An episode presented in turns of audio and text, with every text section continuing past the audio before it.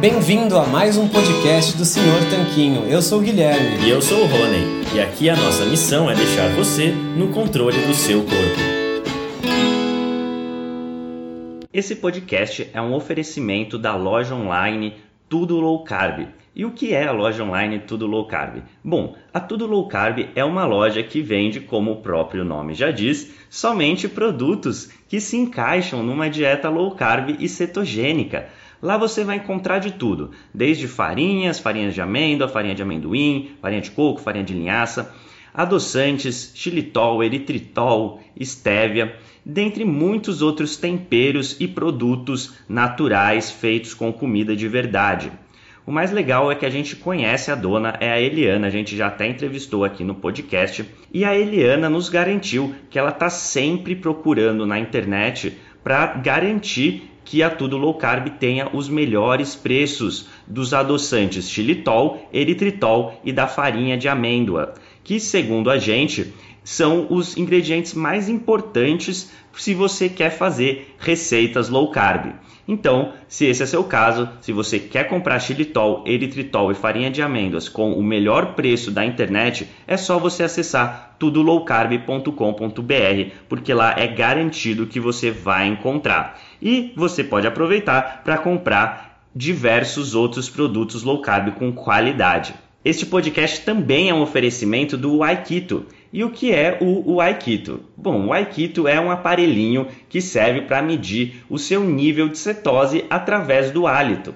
Bom, a gente achou muito interessante esse aparelho porque você pode saber o seu nível de cetose sem ter que furar o seu dedo ou fazer um exame de sangue para isso. É um aparelho realmente revolucionário no mercado e o mais legal é que ele é uma tecnologia 100% brasileira. O Iago, que foi o seu criador, entrou em contato com a gente e a gente achou super legal divulgar essa iniciativa. E é por isso que hoje o Aikito é um dos patrocinadores aqui do podcast. A gente recomenda que você conheça esse aparelho se a sua intenção é saber o seu nível de cetose. É só acessar o Aikito, que é u a i k e ele tem esse nome porque, além de ser brasileiro, ele é mineiro, então nada melhor que um trocadilho, o Aikito. Fala Tanquinho e Tanquinha, esse podcast está sendo oferecido a você por nós. Isso, por mim e pelo Rony e pelo nosso programa Guia Dieta Cetogênica. O Guia Dieta Cetogênica é um curso em vídeo com todas as informações passo a passo para você seguir uma dieta cetogênica de sucesso. E como bônus para você que escuta os nossos podcasts, a gente colocou dentro do programa na área de membros especial todos os nossos produtos já publicados até hoje. Então, são dezenas de livros de receitas, são centenas de receitas. Tem também o nosso livro de texto e teoria, né, das 120 dúvidas sobre alimentação saudável respondidas, que foi elogiado inclusive pelo Dr. Souto, pelo Rodrigo Bomeni, pelo Danilo Balu e por vários e vários convidados que já passaram pelo nosso podcast. E tem tabelas, infográficos, textos explicativos, resumos em PDF, um grupo secreto no Facebook e muito, muito mais. Então, convido você a conhecer o nosso programa Guia Dieta Cetogênica. O jeito mais fácil de fazer isso é acessando senhortanquinho.com GDC. Letra G de guia, D de dieta e C de cetogênica. senhortanquinho.com GDC. Você vai ter acesso ao programa completo e a gente vai amar te receber lá dentro da área de membros. Vamos para o episódio. Olá, Tanquinho! Olá, Tanquinho! Seja muito bem-vindo e bem-vinda a mais um episódio do nosso podcast. E hoje trazemos o médico psiquiatra Dr. Regis Chachamovic como nosso convidado. Tudo bem, Regis? Como é que você está? Tudo certo, tudo bom com vocês? Obrigado pelo convite, gente.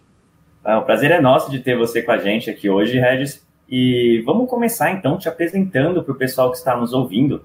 Conta a sua história para gente, como começou a se interessar por medicina, por essa sua área de atuação, e, num segundo momento, até pelas estratégias baixas em carboidratos. Então, vamos lá. Minha formação é em medicina uh, e eu fiz medicina já uh, com a vontade de, de, ser psiquiatra, desde a época da faculdade. É, e a minha primeira uh, paixão era pela psicanálise, né? e, é algo que continua. Né? Eu, fiz a formação em, em, psicoterapia psicanalítica assim que eu, que eu saí da residência em, em psiquiatria, e continuo praticando, tenho meu consultório de, de psicoterapia até hoje. E ao mesmo tempo fui fazendo o que a gente chama de psiquiatria clínica, aquela psiquiatria de, de diagnóstico, de tratamentos mais objetivos, remédios, que é basicamente a ferramenta que a gente aprende a usar na formação em psiquiatria. É, então essa foi a minha prática, eu me formei na, na residência em 2006. É, até o ano de 2014, eu não sabia da existência de low carb. O que a gente tem na faculdade de medicina sobre nutrição é muito pouco. Né? Na residência em psiquiatria é literalmente zero. Né? A gente não, não, não, se, não se estuda é, a influência da alimentação na saúde mental. E a minha descoberta da, da low carb foi por, por, uma, por uma via pessoal, não tem nada a ver com a, com a minha prática profissional foi através da, da, minha, da minha esposa, que tinha sempre teve o diagnóstico de ovários policísticos e sempre ouviu, né, desde, de, desde a adolescência, pré-adolescência, que ia ter muita dificuldade em engravidar uh, quando quisesse. Ele tomou o anticoncepcional oral como forma de tratamento, entre aspas, do, das manifestações do, do, da SOP. E quando a gente decidiu engravidar, em 2014, ela consultou com um endocrinologista, e ele fez a conduta padrão, né, prescreveu metformina, uma medicação que se usa para o diabetes, que ela tomou, não se adaptou bem, teve uma série de efeitos colaterais, parou de tomar, e aí começou a pesquisar. Né. Ela, é, ela, ela é nutricionista de formação, não trabalha mais como nutricionista, e nessa época ela viajava para trabalhar algumas semanas por, é, uma, duas semanas por mês. E numa dessas viagens, um dia a gente estava conversando por telefone à noite e ela disse, ó, uh, pesquisei aqui e vou começar uma dieta low carb amanhã. E eu, na minha reação esperada, né, do, do, meu conhecimento até aquela época, disse: não, como assim, dieta low carb, você está maluca, isso vai ser, isso não vai funcionar, isso vai ser ruim para ti. Mas ela estava convicta, ela fez a pesquisa dela, estava convicta. E aí, então eu pensei: não, não me resta nada a não ser pesquisar também. E aí comecei a ir atrás. E aí, bom, realmente a gente viu que tinha muita coisa publicada sobre dieta low carb, inclusive para infertilidade relacionada a ovários policísticos. Nós dois resolvemos então começar a dieta e, e funcionou super bem. Né? Em, em, em, menos de seis meses ela estava grávida, sem nenhuma manifestação clínica de ovários policísticos. Nós dois perdemos peso, que era uma coisa que, que os dois tinham, tinham muita dificuldade de, de conseguir, mesmo com as dietas tradicionais, seguindo as orientações uh, sendo disciplinado, fazendo atividade física. Uh, então foi possível para nós dois perder peso. E a partir daí, então, eu me interessei por essa, por essa estratégia e comecei a estudar, mas muito de curioso, assim, muito para minha, para minha, minha satisfação pessoal. Eu, eu comecei a adotar esse tipo de alimentação para mim, uh, mas mantinha a minha vida profissional independente disso, não imaginava que isso pudesse entrar na minha prática. Mas fui cada vez mais estudando, me interessando, vendo, ouvindo muitos podcasts, uh, daqui, muitos podcasts de fora, estudando artigos, uh, vendo muita coisa no, no YouTube, né, pesquisando vídeos, apresentações, até que eu comecei a me interessar muito pela área da medicina metabólica, diabetes e obesidade especificamente. E há dois ou três anos atrás, então, resolvi que essa poderia ser uma área de atuação. Uma coisa meio incomum para um psiquiatra querer entrar por essa linha, mas era uma coisa que, que era tão fascinante para mim que eu, que eu disse, pô, eu vou por aí e comecei a fazer alguns cursos. Né? Primeiro alguns cursos online fora, uns cursos de fora, cursos muito bons uh, da Nutrition Network, que é uma organização uh, assim, grande e, e, muito com muitos nomes uh, de, de, nome na área. E, então fiz alguns cursos de reversão de diabetes, de obesidade, de low carb na prática clínica. depois fiz o curso aqui do, do Souto do Bomeni, que é um curso excelente, que é uma referência para nós. E a partir daí, então, comecei a implementar isso na minha prática, né, adotar isso para tratamento de disfunções metabólicas, obesidade e diabetes principalmente. A, mas nunca imaginei que isso pudesse ter alguma aplicação para a saúde mental. Até essa época, dois anos atrás, mais ou menos, eu achava que, bom, diabetes, obesidade, ovário policístico, coisas dessa linha, uh, eu, eu sei que se beneficiam. Até que eu, nas minhas pesquisas, encontrei dois psiquiatras americanos a Georgia Eid e o Chris Palmer, que já trabalhavam com essa abordagem cetogênica e low carb em psiquiatria. E aí então a minha cabeça abriu, né? Aí foi um mundo novo que eu jamais imaginava, e aí entrei de cabeça nisso, comecei a pesquisar. Entrei em contato com eles por e-mail e eles, para minha surpresa, responderam os meus e-mails, gente trocou informações. Conversei com ela, ela se interessou por conversar comigo, me disse que queria conhecer, saber quem eu era, né? algum psiquiatra no sul do Brasil que estava interessado em adotar isso. Então a gente conversou uh, durante quase duas horas, informalmente, assim, para trocar experiências e para ela me passar a experiência dela e para eu contar minha história para ela que ela queria saber. E aí então comecei a pesquisar mais isso e entender que isso tem um papel muito grande na psiquiatria, um potencial enorme.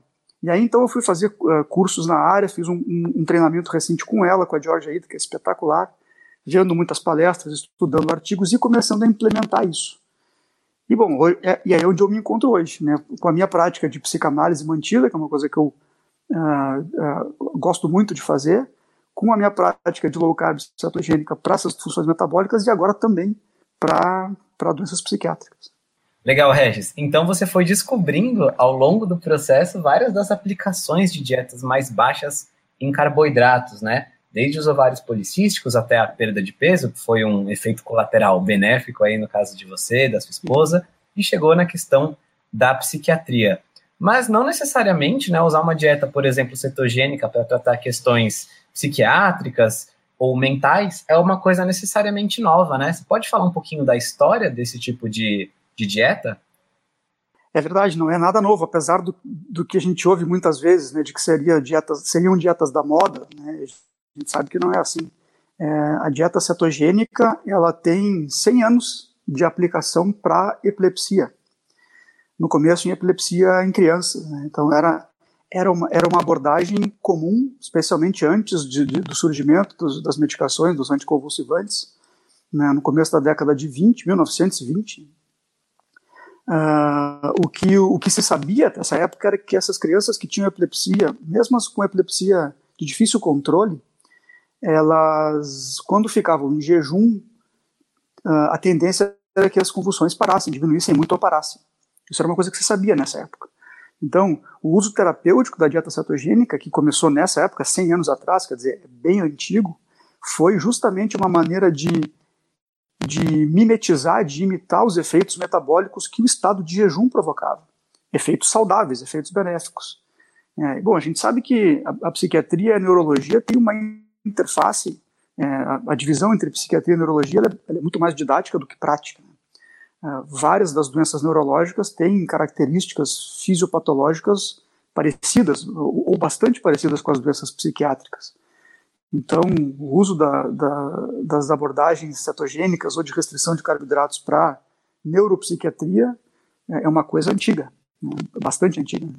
Certo, Regis. E nesse âmbito, quais seriam algumas dessas condições neurológicas que podem ser tratadas, curadas ou, no mínimo, melhoradas com uma alimentação baixa em carboidratos? Essa é uma pergunta muito interessante porque ela é uma pergunta em que a resposta está sendo construída com o tempo.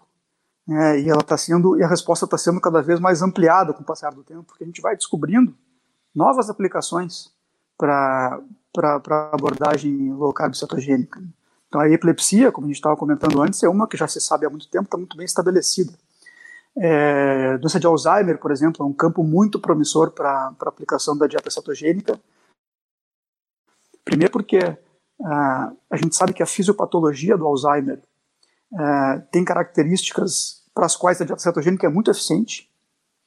Segundo, porque os tratamentos medicamentosos disponíveis têm um efeito muito pequeno, né, muito, muito pobre. Uh, se consegue muito pouco com os, com os, com os remédios disponíveis para o tratamento de Alzheimer.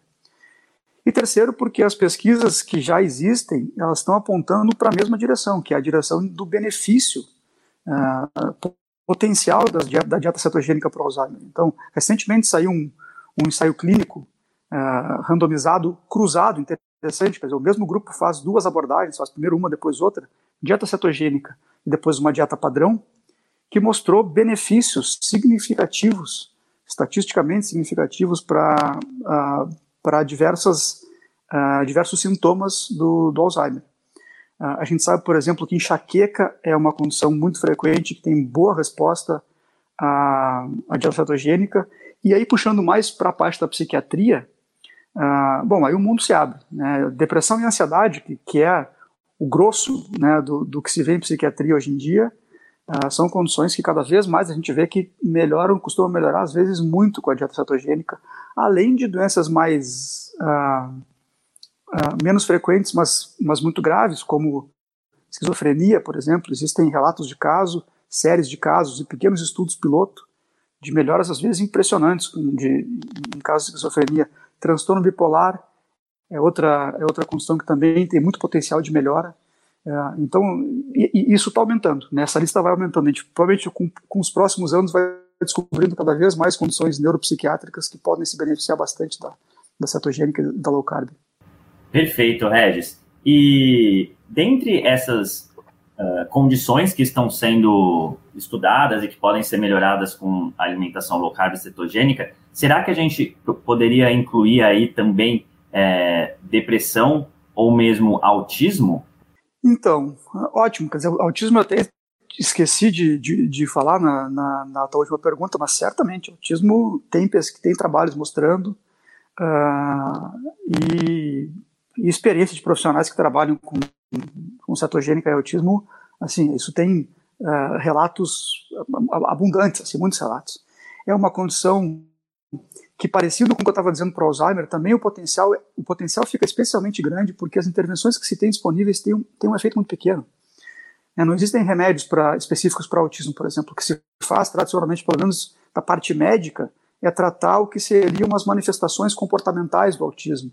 Né? Então, quadro, sintomas de agitação, de agressividade, por exemplo, se tenta tratar com remédios, mas não existe nenhum tratamento específico nesse sentido para autismo. E a dieta cetogênica tem um potencial grande, tem trabalhos que mostram, uh, trabalhos, trabalhos de experimento controlados que mostram potenciais benefícios em alguns, não todos, mas, mas alguns, em vários dos, das características sintomáticas do autismo. E depressão, bom, aí depressão é um, é um mundo à parte, eu diria assim, porque por vários fatores, né? Um deles é que existe um, um aumento da incidência de depressão e de ansiedade junto, uh, enorme, enorme nos, nas últimas décadas é, acompanhando o aumento da incidência enorme de, de outras doenças, aquelas metabólicas que a gente estava falando antes, né, diabetes e obesidade, por exemplo, principalmente. Existe um aumento muito grande, muito, muito grande nas últimas 4, 5 décadas. E o que a gente vê com depressão e ansiedade é a mesma tendência, cada vez aumentando mais. Tem uma, tem uma, tem uma coisa que eu costumo comentar que é, que é um paradoxo na medicina, é, que, que a gente está observando em todas essas doenças. Né? E, sempre, e quando, e quando a gente observa isso, isso nos faz ligar um, uma, luz, uma luz amarela e pensar um pouco mais. Que é o seguinte: normalmente, quanto mais tratamentos disponíveis existem para qualquer condição, a gente tende a ver uma menor incidência, prevalência e uma menor gravidade, uma menor manifestação dessas doenças. Isso é uma coisa que é, que é, que é, é algo lógico de se pensar. Bom, o que a gente está vendo com obesidade, diabetes, é, depressão e ansiedade, só para ficar nessas, é o contrário. A gente tem cada vez mais tratamentos disponíveis, cada vez mais remédios para obesidade, remédios para diabetes, remédios para depressão e ansiedade.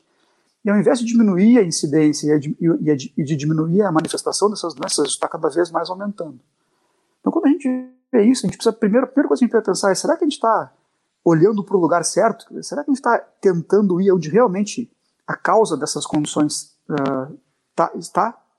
E a resposta é provavelmente não. É, então, a depressão está nessa lista, depressão e ansiedade. E o que a gente tem visto é que, primeiro, existe uma correlação muito grande entre doenças metabólicas, né, aí notadamente obesidade e diabetes, com doenças psiquiátricas, transtorno bipolar, ansiedade e depressão, principalmente.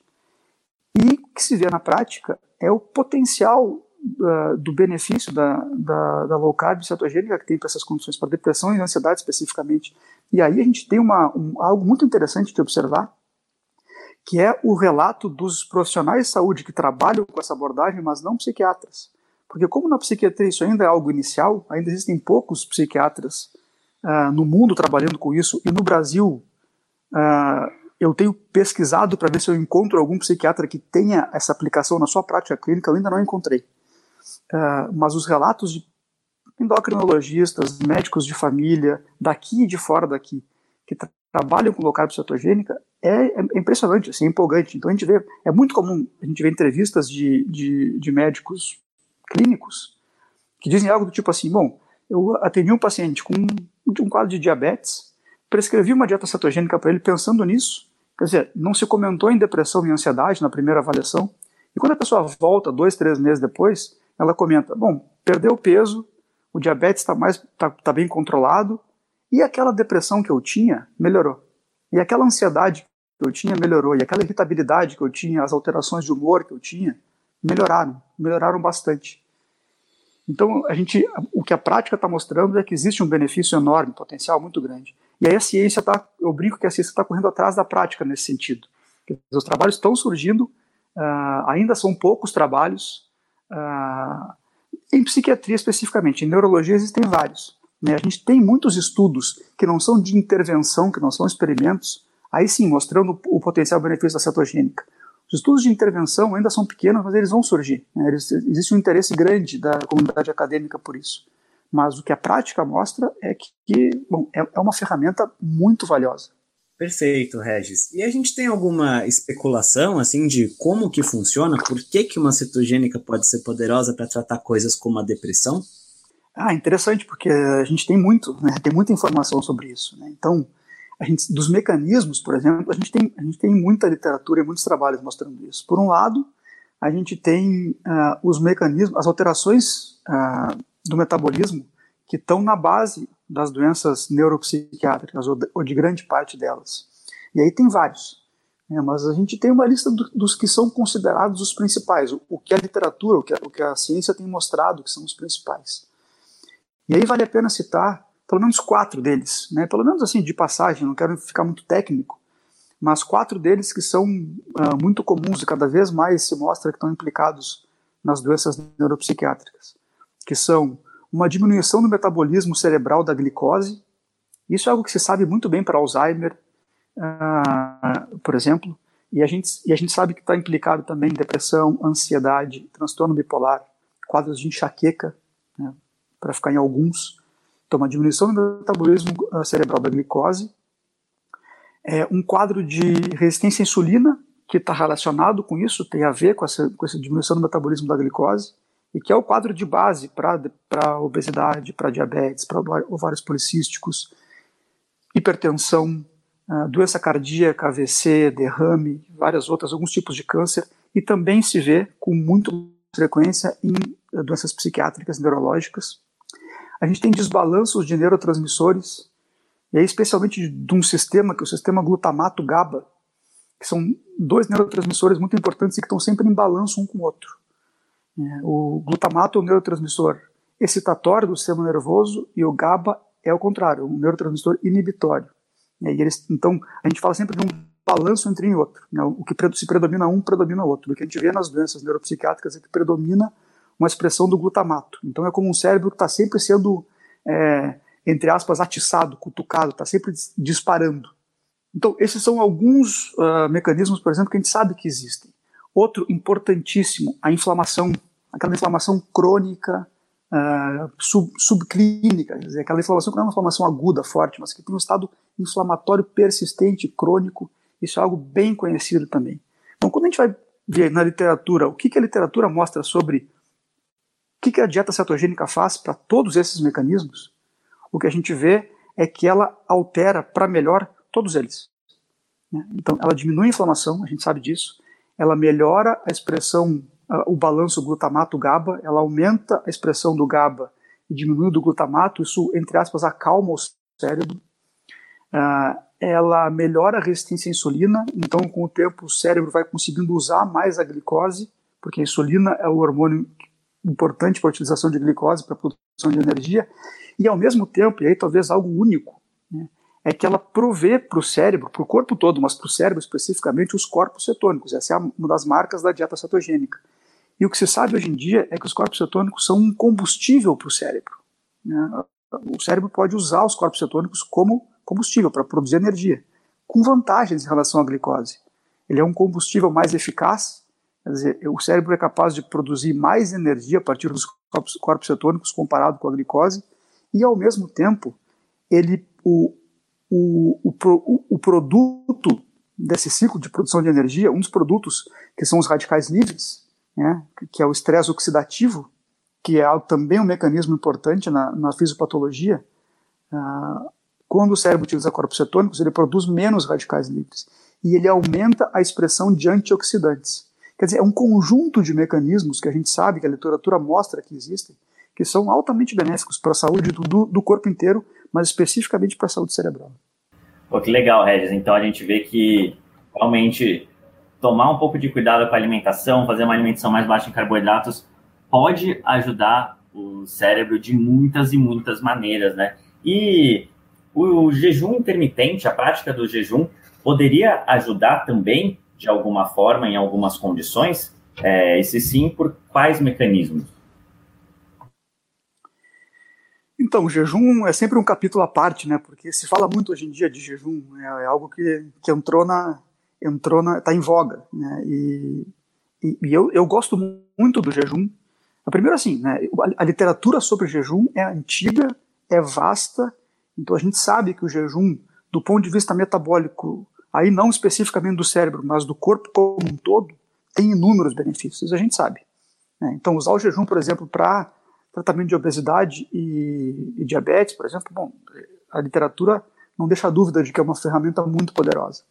A gente sabe que o jejum provoca no corpo alterações metabólicas muito bem-vindas, como, por exemplo, uh, baixar os níveis de insulina, que é algo muito benéfico, e o jejum é uma ótima forma de, de estimular o corpo a produzir corpos cetônicos.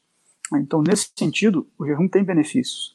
Em relação à psiquiatria, Uh, eu não conheço trabalhos específicos que, que relacionam jejum uh, com benefícios para doenças psiquiátricas. Agora, o, que, o, o, o, fato de não existirem trabalhos mostrando que algo acontece não significa que aquilo não aconteça.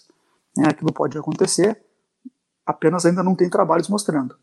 Uh, o que, que eu penso de, juntando literatura científica e prática clínica?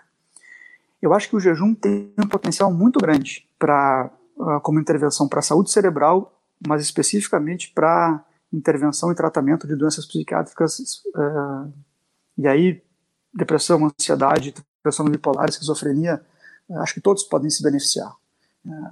o único cuidado que eu tenho, alguns cuidados que eu tenho no jejum em pessoas que têm algum tipo de transtorno mental, são alguns cuidados dados específicos que, que eu não teria em relação a outras condições como diabetes e obesidade, por exemplo. Um deles é um déficit nutricional. Né? Então, a pessoa, quando faz muito jejum, é, ela com certa facilidade, por exemplo, pode ter um consumo proteico do dia, na média do dia, baixo. E isso pode ser um problema. E vale a mesma coisa para a gordura. É, a gordura e a saúde cerebral é, um, é, é, todo um capítulo que, que é muito interessante a gente ver, porque a gordura é um elemento importantíssimo para a saúde do cérebro. Então, consumir gordura de menos e proteína de menos também é uma coisa que me preocuparia. Uh, e a outra coisa é não colocar um elemento de cara que pode ser um dificultador. Né? Então, por exemplo, sugerir já de cara que um, que um determinado paciente comece uma dieta cetogênica e jejum isso pode ser um dificultador para ele conseguir implementar isso. Então, o que eu costumo fazer, e uma outra uma coisa que eu esqueci de comentar, mas que vale a pena também comentar, é em relação aos transtornos alimentares, né, que eu acabei deixando de fora das minhas respostas anteriores, mas é um campo é muito, muito, muito interessante de aplicação da cetogênica. Uh, aí eu faço uma ressalva para anorexia. Os quadros de anorexia são os quadros em que geralmente a gente tem muito cuidado em recomendar low carb cetogênica. Uh, eu não costumo fazer isso. Uh, e o jejum mais ainda. Né? Então, para esse tipo de paciente, eu não, não costumo recomendar dieta cetogênica e low carb, muito menos jejum. Agora, para transtorno de compulsão alimentar e para bulimia, certamente sim. Uh, mas essas pessoas, em geral, são pessoas que vêm com um histórico de relação com a comida muito complicado, muito delicado. Né? Então, eu também acho que implementar jejum de cara é algo que eu vejo com, com receio. O que eu costumo fazer na minha prática é começar uma dieta cetogênica ou low carb. E o que eu vejo é que o jejum é quase uma consequência inevitável, mas ele vem naturalmente. Então a pessoa começa a fazer uma dieta cetogênica e ela vai se adaptando, ela vai se sentindo melhor. E daqui a dois ou três meses ela fala: Olha, comecei a acordar sem fome, não tomo mais café da manhã. Daqui a pouco, um dia ou outro, estava com uma correria no almoço, mas não estava com fome, não tinha tempo de almoçar, não almocei e fui comer alguma coisa às seis da tarde. Então o jejum vem naturalmente. Bom, nesse caso, é a hora que eu sento com a pessoa e então começo a falar sobre jejum e talvez protocolos mais estruturados de jejum. Faz total sentido mesmo. E mesmo numa mudança alimentar para quem busca emagrecer, a gente também costuma recomendar mesmo primeiro a mudança alimentar e depois o jejum vindo de forma natural. Porque simplesmente para uma pessoa que tem uma dieta ocidental padrão, está acima do peso, está obesa, por exemplo, ela muitas vezes só comer menos, né, ou por menos horas, as mesmas porcarias, não vai ter uma melhora significativa, né? Perfeito, concordo. O que, o, o que acaba acontecendo mais hoje em dia que eu vejo é que muitas vezes as pessoas já vêm perguntando de cara sobre o jejum. O que eu acho ótimo, eu acho ótimo que o jejum esteja, entre aspas, na moda. Ele não é, ele não é moda. Né? Trabalhos de jejum existem há literalmente mais de 50 anos. Mas o fato das pessoas estarem pensando e conversando sobre jejum, eu acho ótimo. Né? Então, às vezes as pessoas vêm já perguntando.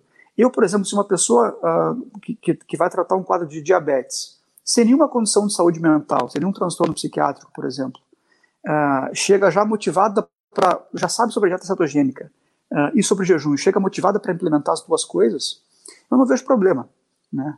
Uh, mas realmente concordo contigo, quer dizer, se a pessoa está na sua dieta ocidental padrão, é, cheio de tranqueiras, é, bom, eu, eu, primeiro vamos limpar a dieta, colocar numa dieta saudável, o jejum pode vir num segundo momento. Né? Perfeito, Regis. Você comentou um pouco a respeito do jejum e da cetogênica com relação a distúrbios alimentares, mas uma coisa que as pessoas, principalmente quem não conhece muito sobre o assunto, alega é que talvez fazer uma dieta como a low carb, como a cetogênica, ou começar a fazer jejum, poderia levar a algum tipo de distúrbio alimentar, por exemplo, uma compulsão alimentar. É, e você já viu isso acontecer? Porque é o que parece, né, pelas suas respostas e pela nossa prática também, é que é justamente o contrário.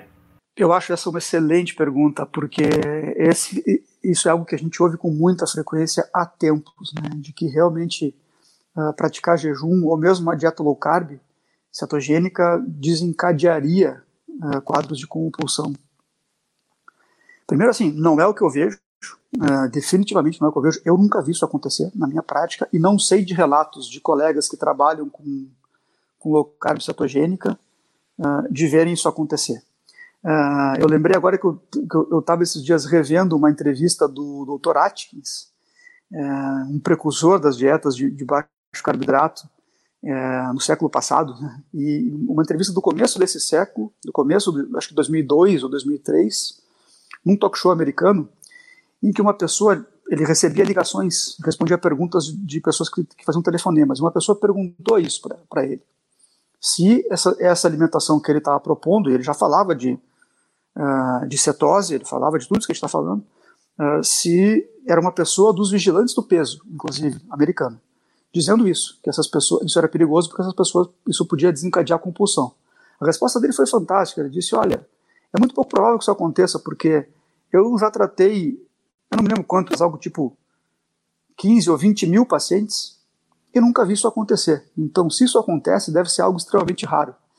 É, e, e, realmente, assim, quer dizer, é, não se vê isso acontecer. Pelo contrário, se vê isso melhorar. Existe um trabalho recente é, do ano passado, uma série de, de, de, de, uma série de casos, são três casos relatados por, um, por uma equipe americana, de tratamento com dieta cetogênica e jejum para transtorno de compulsão alimentar com resultados espetaculares. Os três pacientes que eles relatam passaram de ter dois ou três episódios de compulsão por semana para zero.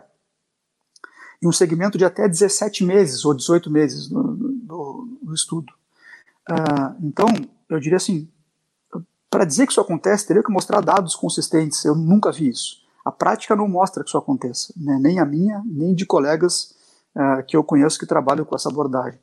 O que, o, que eu, o que eu acho que tem de uma certa verdade nessa, nessa fala, uh, de uma aproximação, vamos dizer assim, é que eu acho que déficit nutricional, isso sim, a gente vê e sabe que pode desencadear episódios de compulsão.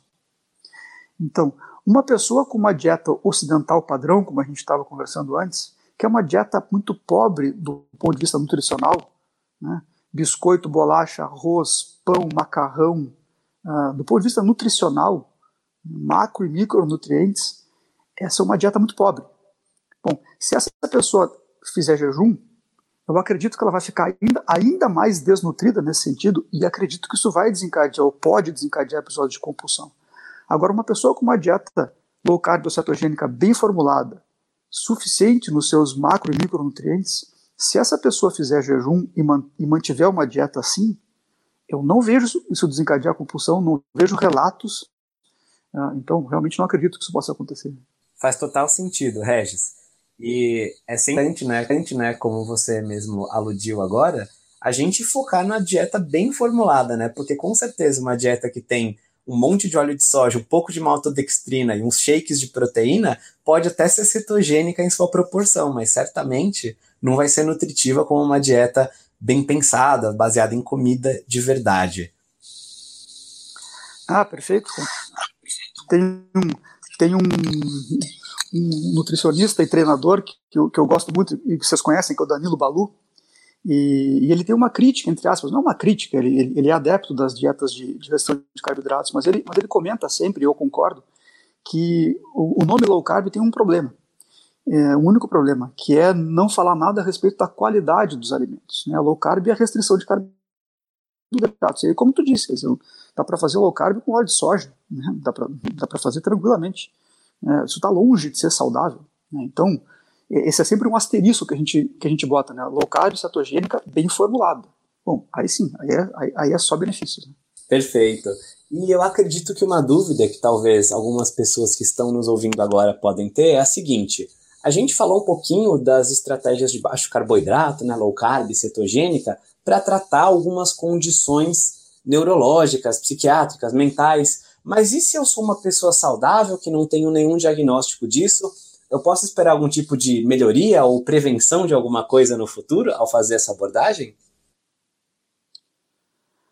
Ah, sem dúvida nenhuma, né, sem dúvida nenhuma. É, é justamente assim, quer dizer, as dietas de baixo carboidrato, low carb cetogênica, elas, elas são muito úteis. E a gente, assim, a, quando a gente fala de aplicação disso para tratamento de distúrbios psiquiátricos, essa é uma das aplicações dessa dieta.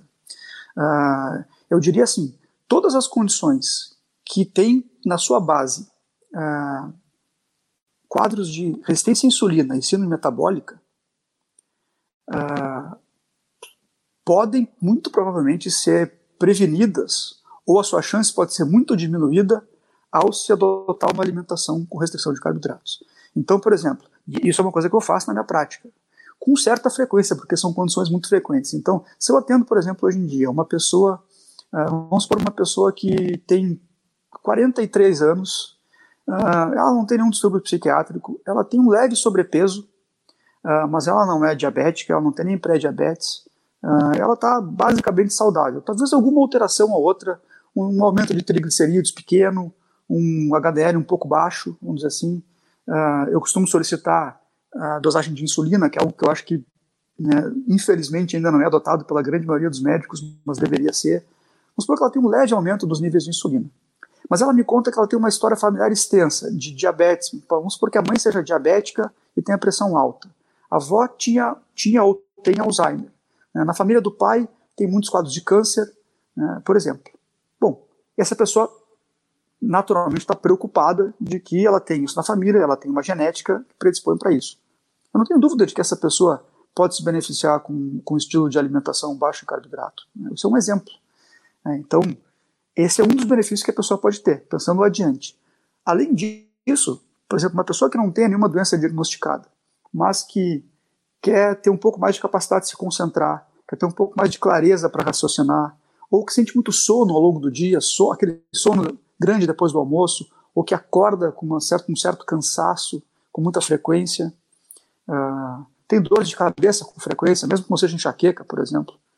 Essa pessoa, se fizer uma alimentação low carb, ela tem grandes chances de ter melhoria em, em, em vários ou todos desses, de, dessas sensações. Então, eu, e além do que, uh, a gente sabe que os riscos são baixíssimos, né? são muito poucas situações de pessoas em que não devem fazer uma dieta low carb ou cetogênica. Uh, a gente fala brincando que a gente, quando a gente adota essas, essas estratégias ao invés de remédios, a gente troca efeitos colaterais por efeitos benéficos. Então, tem, tem muito, certamente tem muitas aplicações. Com certeza, Regis. E ainda nessa questão da alimentação, com a sua relação com o nosso cérebro e doenças relacionadas, o que, que a gente poderia falar a respeito do Alzheimer?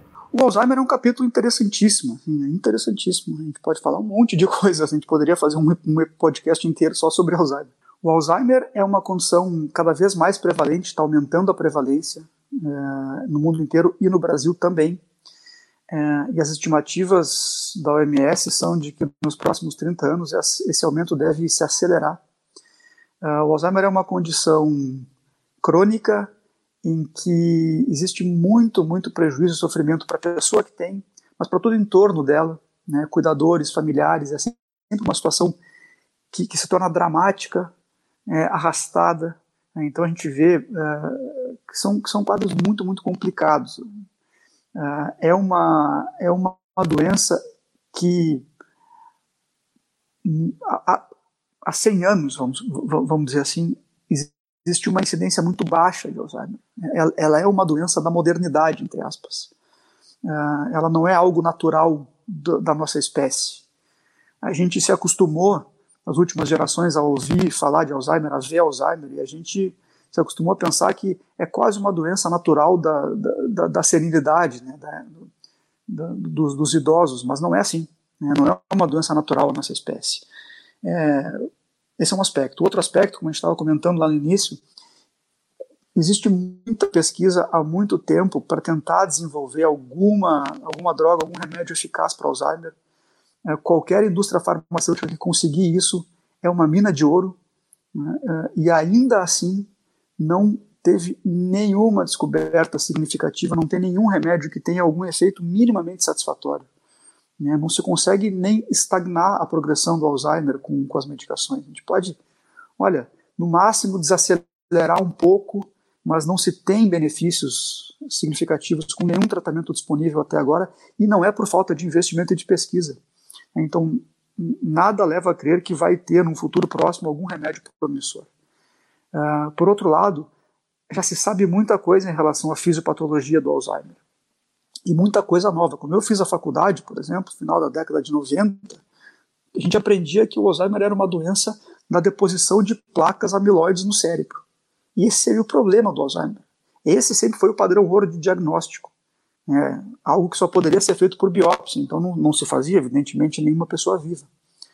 Uh, bom, o que se sabe nos últimos anos é que uma característica fundamental do, do Alzheimer é a resistência à insulina em nível cerebral e a diminuição do metabolismo da glicose, que a gente falava lá no início. Então, existem exames que detectam como está o metabolismo da glicose em nível cerebral. E o que se vê é que se pode detectar alterações no metabolismo da glicose em pessoas de até no, no, nos seus, na sua quarta década, 30 e poucos anos, 40 anos. Né? E, e as pessoas com Alzheimer têm uma diminuição, diminuição acentuada do metabolismo da glicose. Bom, isso abre um, um, um mundo novo para intervenções.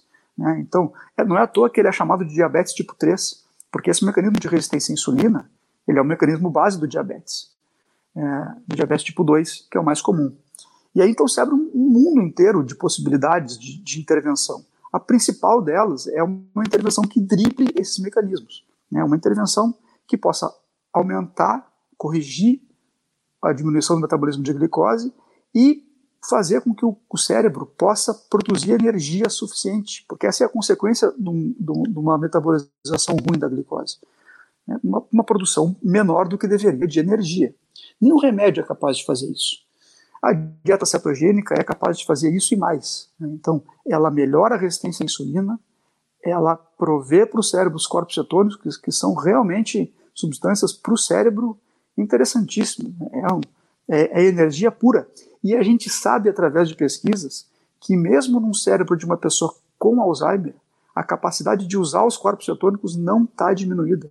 Né? Então isso é fantástico, quer dizer, ela não consegue utilizar a glicose e ela sofre por isso, mas ela consegue utilizar os corpos cetônicos. Então, bom, esse é o começo do que a gente poderia falar de Alzheimer, mas aí talvez seja o mais importante.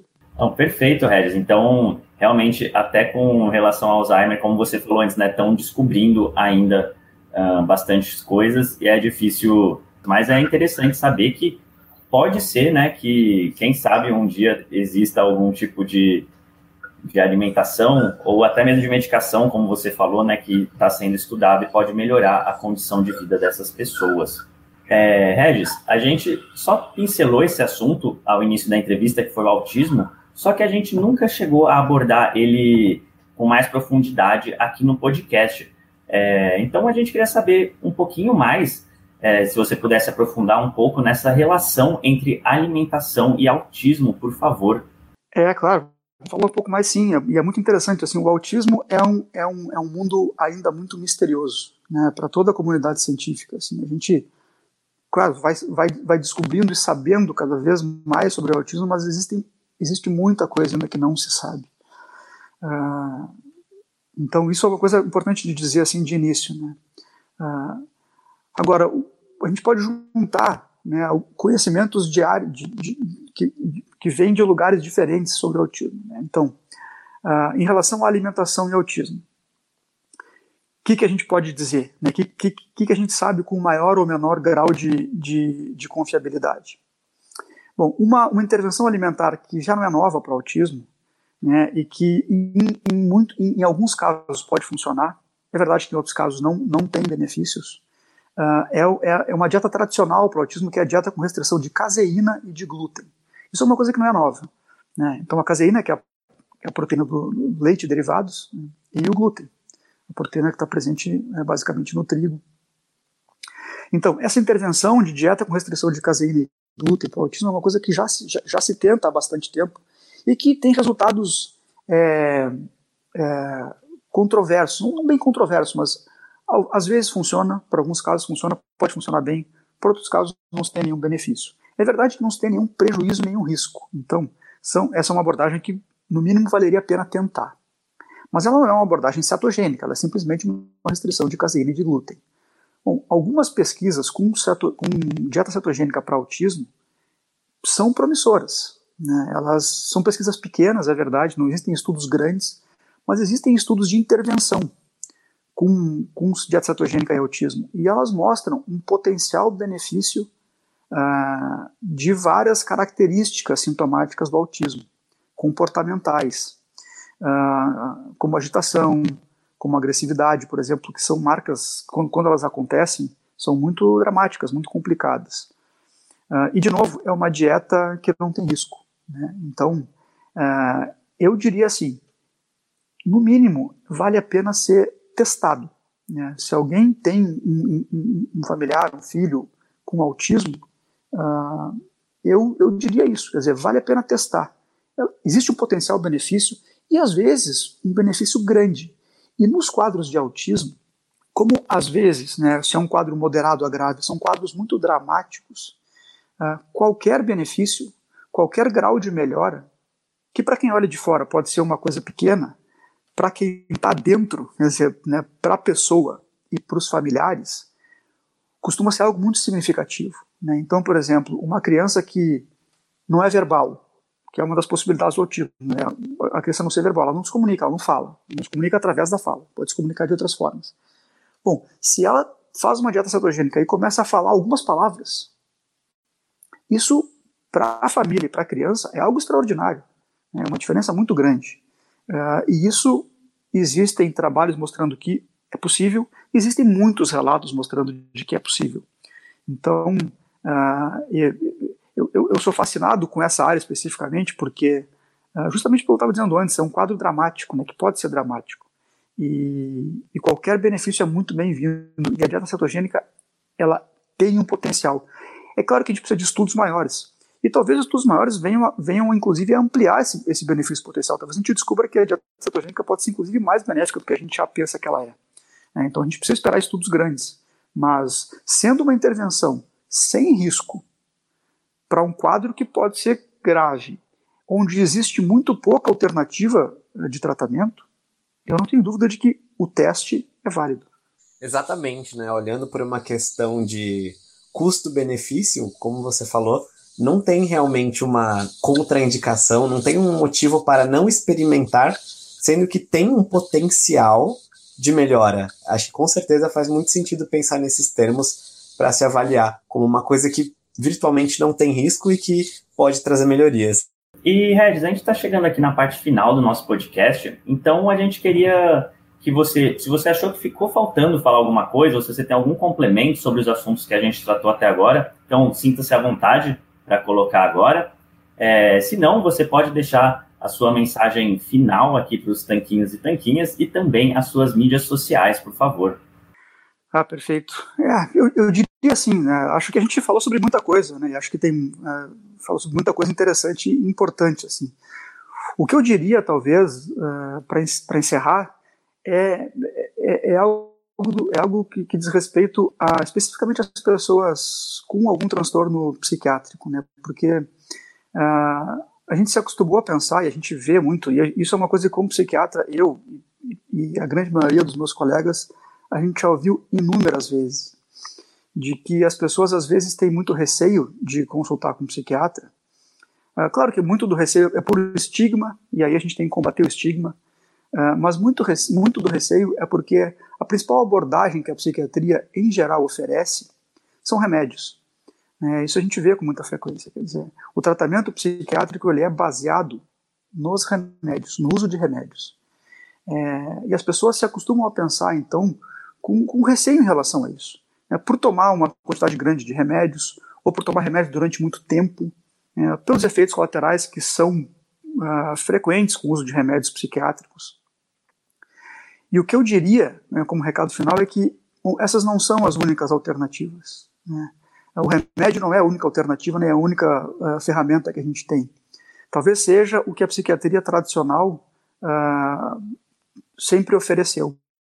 Mas quando a gente começa a trabalhar com intervenções alimentares, a gente começa a se empolgar, não só os pacientes, mas os profissionais. Né? Isso, para mim, é uma revolução na minha prática clínica, uh, entre outras coisas, porque mudou a maneira como eu me relaciono com a psiquiatria.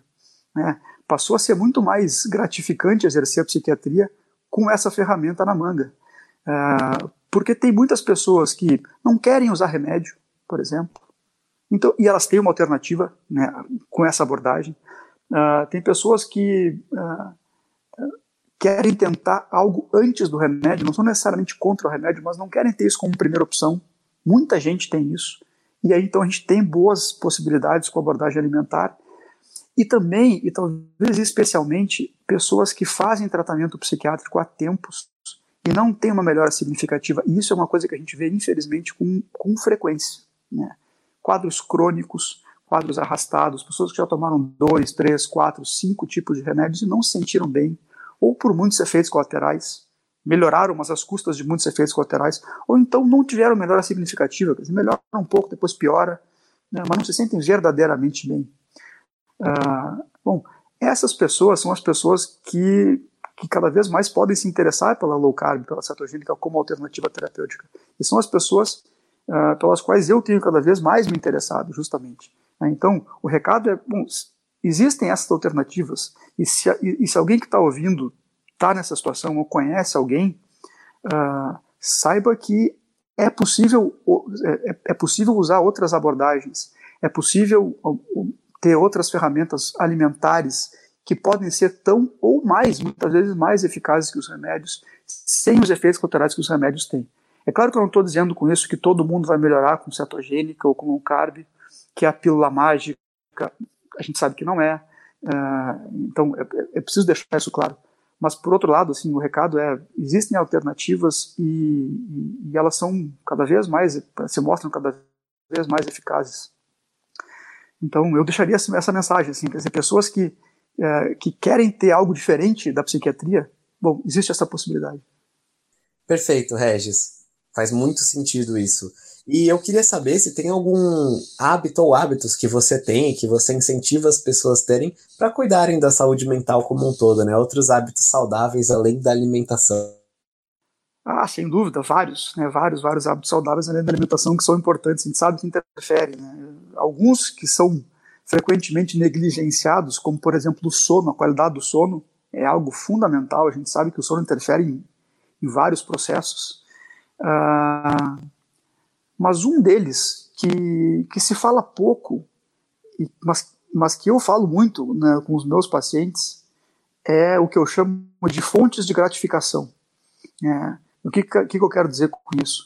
Uh, coisas pequenas, nada muito grandioso, mas corriqueiras que nos deem satisfação, né, que, que, que, nos deem um estado de, um estado de bem-estar, vamos dizer assim. Isso pode ser pequenas coisas, mas é muito frequente, por exemplo, a gente vê isso e, gente, e é muito frequente a gente acabar também tendo isso na nossa vida, porque é quase um, algo, algo automático, em passar os dias trabalhando, cumprindo as obrigações, fazendo as coisas que tem em casa depois, passar um ou vários dias sem ter nada realmente gratificante na, naquele dia. Então, colocar pequenas gratificações pulverizadas ao longo do dia a dia é algo que para mim é, é, é, extremamente importante, eficaz, uh, não é tão difícil né, e, e ainda é pouco falado. Eu acho que isso é uma coisa fundamental. Excelente, Regis. Então, agora, por favor, se puder deixar suas mídias sociais, porque tenho certeza que o pessoal que escutou a entrevista até aqui deve ter gostado muito e vai querer saber mais sobre você, vai querer te acompanhar em alguma mídia social que você tiver presente, enfim, pode falar mais é, a respeito dessa, sua, dessa parte. Ah, claro, obrigado. É, então, eu tenho usado uh, basicamente o Instagram como, como ferramenta de, de divulgação de informações e de contato com as pessoas. Então, tem o meu Instagram, que é doutor under, dr underline regis underline chachamovic. É, e ali, bom, as pessoas podem seguir. Uh, eu tento colocar com a maior frequência que eu consigo uh, informações de qualidade, né? Então, estudos, uh, possibilidade, infor, informações que são úteis para as pessoas em geral, e aí sobre saúde mental, sobre saúde metabólica em geral e outras coisas. Uh, se as pessoas quiserem entrar em contato por mensagem, por direct, uh, podem ficar à vontade. Eu uh, gosto de interagir, gosto de responder as mensagens. então, basicamente, essa é a ferramenta que eu uso. E informações ali pessoais, informações de contato estão todas ali também.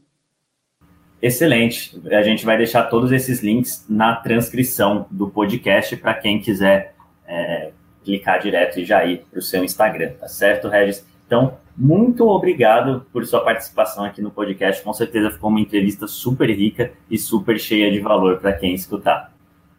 Gente, obrigado pelo convite. Foi, adorei o bate-papo, foi ótimo e tomara que as pessoas gostem. É, muito obrigado.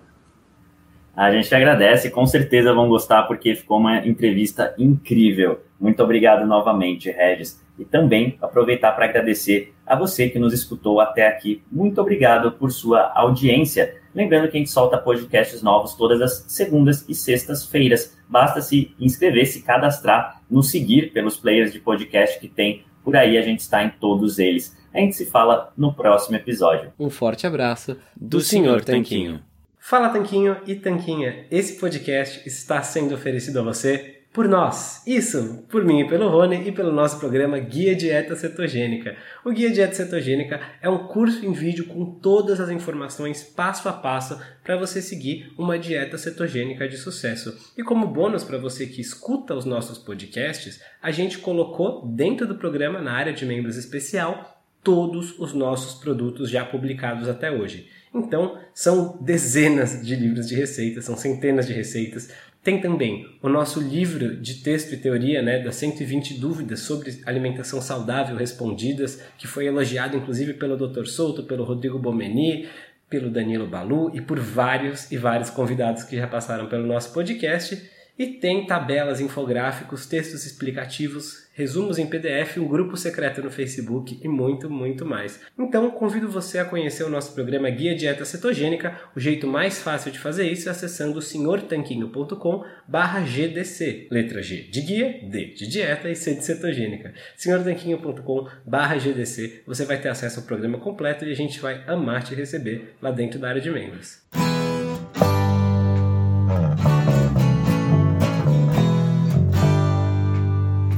Você acabou de ouvir mais um episódio do podcast do Senhor Tanquinho.